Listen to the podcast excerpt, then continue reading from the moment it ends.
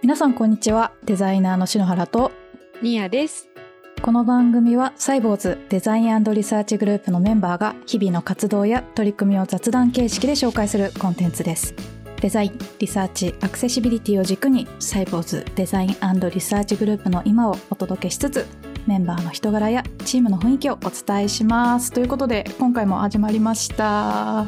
イエーイね、ちょっと久しぶりに今日は、私篠原とニアちゃんのダブルナビゲーターでね、はい、お届けしていきたいと思います。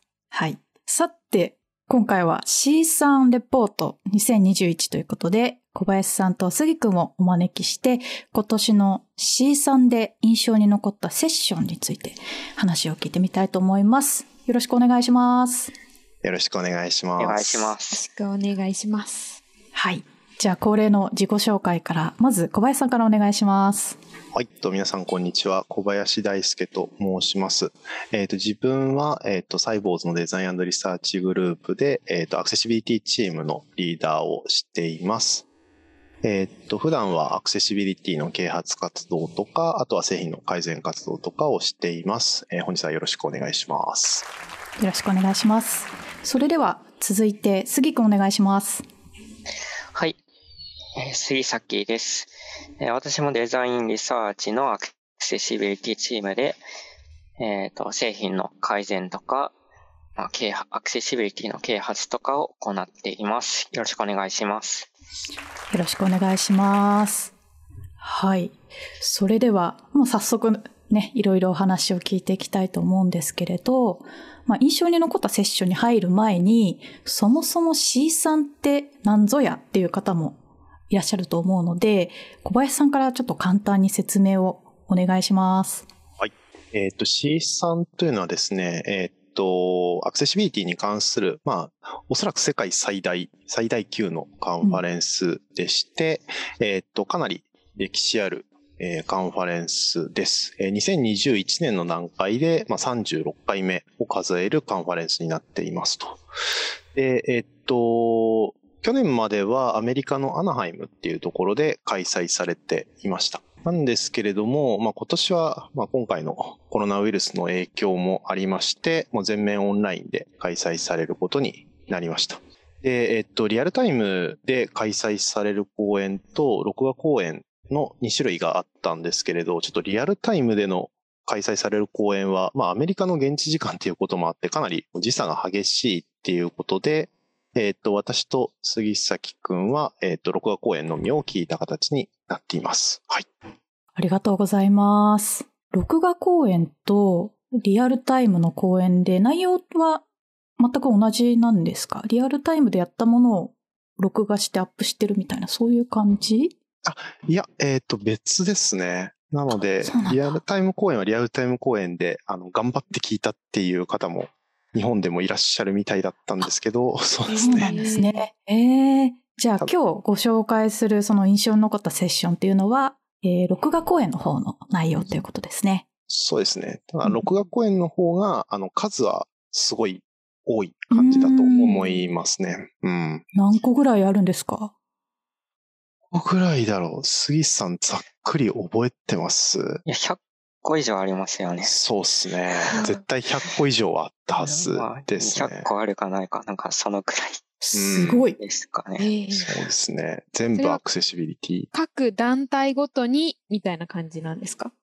いや、各団体ごとでもないですね。例えば Google とかだともう20個以上セッション持ってたりとか、スポンサーによってはそういうふうに複数持ってる場合もありましたね。なるほど。うん。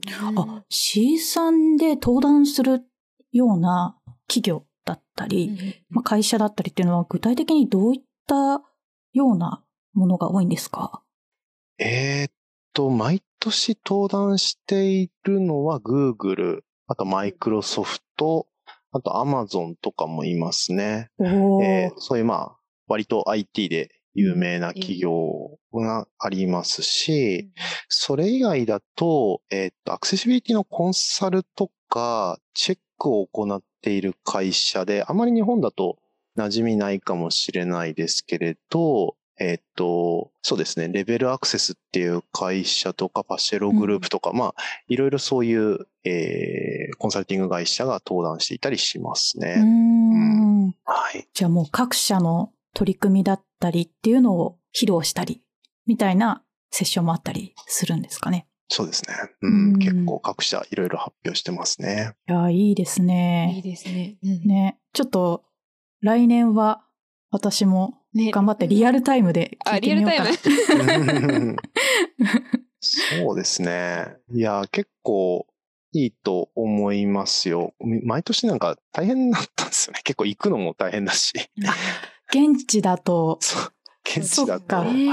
時差で結構もう体力的にやられちゃってるので、結構大変だったんですけど、今年はもう全然問題なかったし、時差あってもまあ夕方ぐらいのセッションだったらギリギリ日本の時間の朝で行けたかもしれないですね。もしかしたら早朝になっちゃうかもしれないですけど。うん、万全の体制で臨めるっていうのはいいですね。いいですよね。ね、インプットがちゃんと染み渡るというか。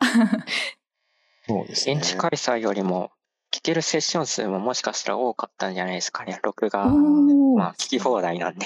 うん、まあそっか、そうだよね。なるほど、はい。いや、いいですね。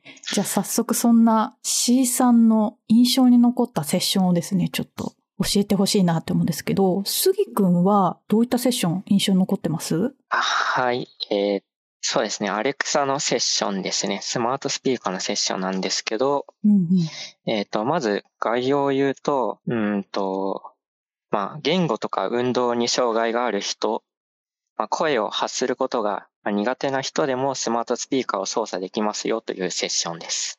面白い。じゃあ発話がこう明瞭でなくてもある程度認識してくれて、なんかアクションを返してくれるみたいな感じなのかな。はい、そうですそうです。おー。仕組みとしては、まあそういう発音が不明瞭な人の声を解析する。まあ、学習して、まあ、認識するシステムを、イスラエルのスタートアップ企業だったかなが開発したんですけど、まあ、それとスマートスピーカー、まあ、Alexa を連携してですね、まあ、発話が苦手な人でも、なんか、まあ、電気つけたりとか、テレビつけてもらったりとか、エアコンつけたりとか、あとはまあゲームするとか、まあ、エンターテイメントみたいなことをスマートスピーカーを介してできるようになりましたよという発表でした。へえ、ゲームもできるの？すごい。まあ、スマートスピーカーはいろいろスキルが、あとアプリが搭載されているので、中には音声だけでやるゲームとか、迷路ゲームとか、クイズゲームとか。あ、クイズゲーム。いっぱいあるんですよね。ああ、なるほど。はい、へえ。私もスマートスピーカー一応家にあるんですけど、なんか音楽かけてとか、ニュース聞くとか、そういうのしか使ってなくて、そう、ゲームとかもできるんだっていうのはちょっと驚き。しかもそれが、その、発話とか発音が苦手な方でも、できるっていうのはすごく、なんか嬉しいよね。なんか本当にアクセシブルになってるよね。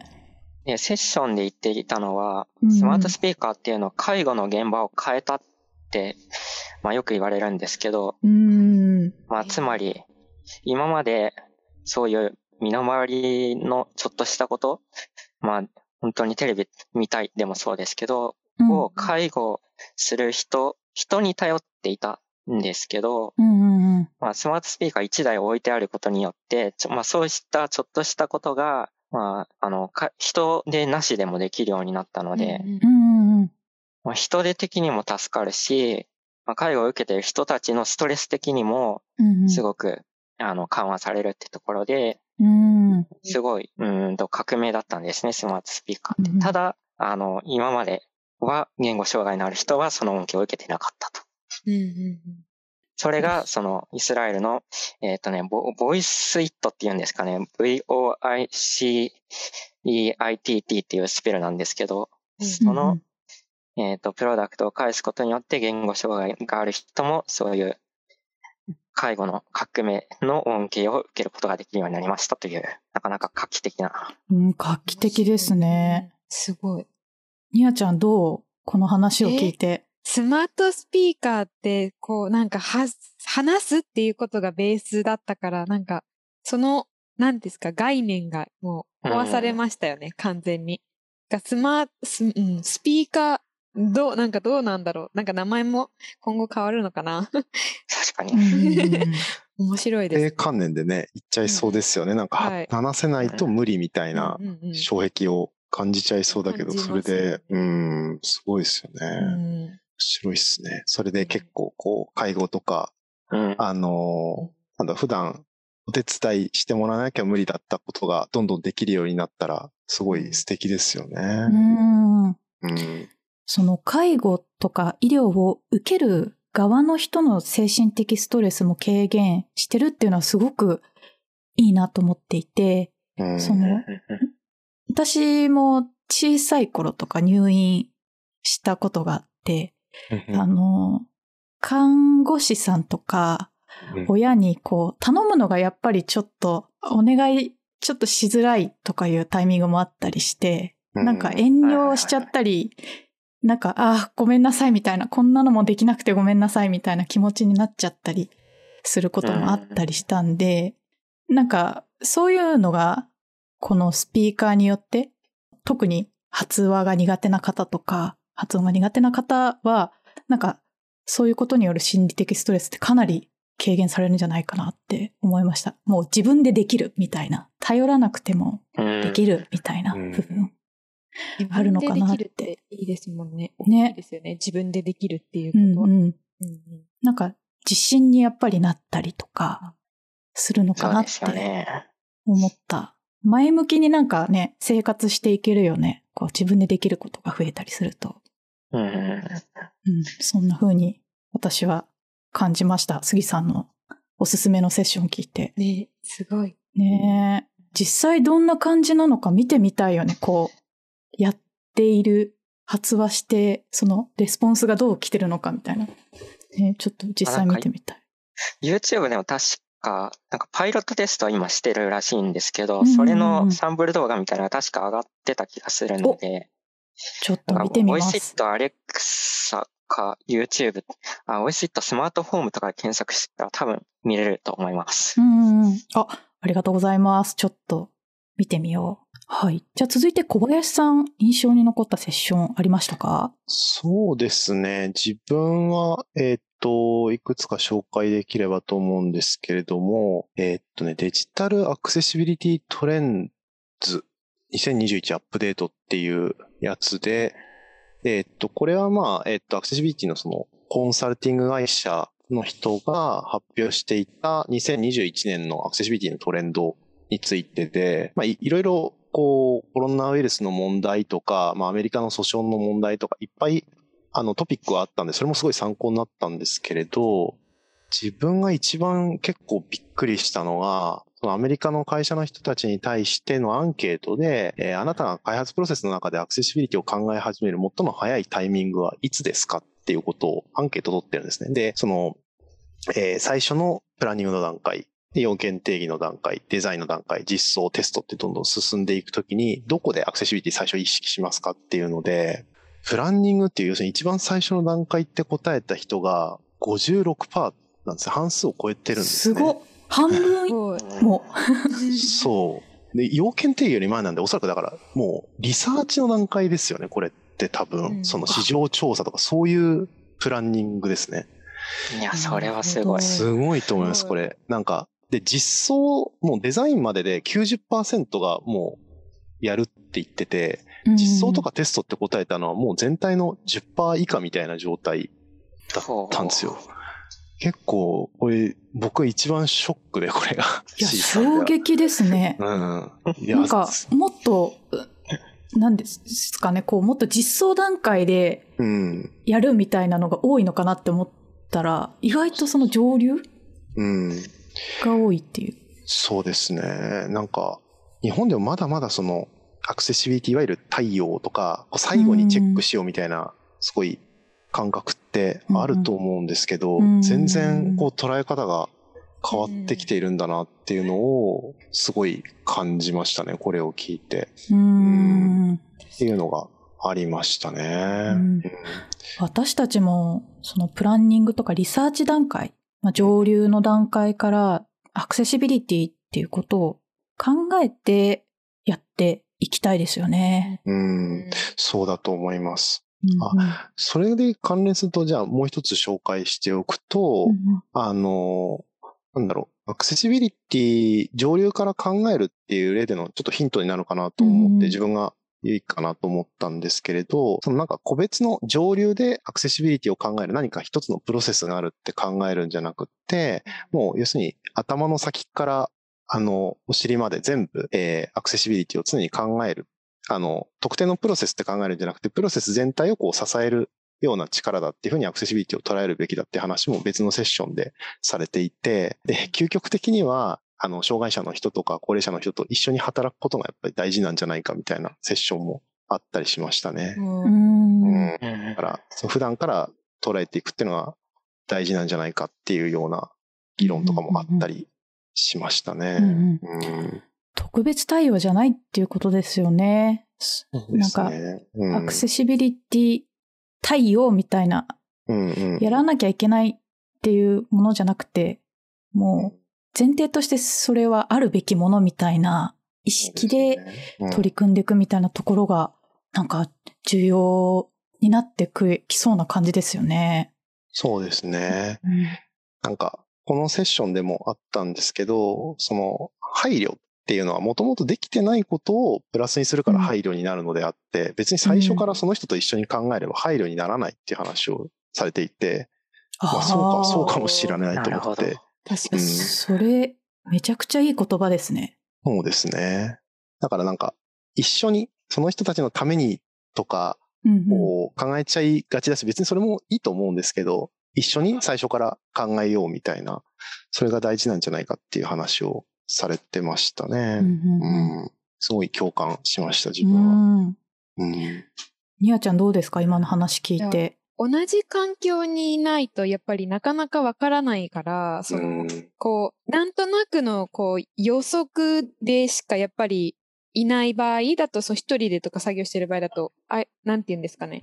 もうなんとなくでしかできないじゃないですか。けど、やっぱり一緒に、障害を持ってる方とやったりすることで、そういうことがあるんだっていう気づきにも、もちろんつながると思うので、そういうのってすごい大事だなっていうのを私も感じます。予測でやって、見当違いのことをやってて、いや違うんですよって言って修正するってなったら、それこそもう本当の対応ですよね、それが。そうですよね。確かに、そうだね。確かに。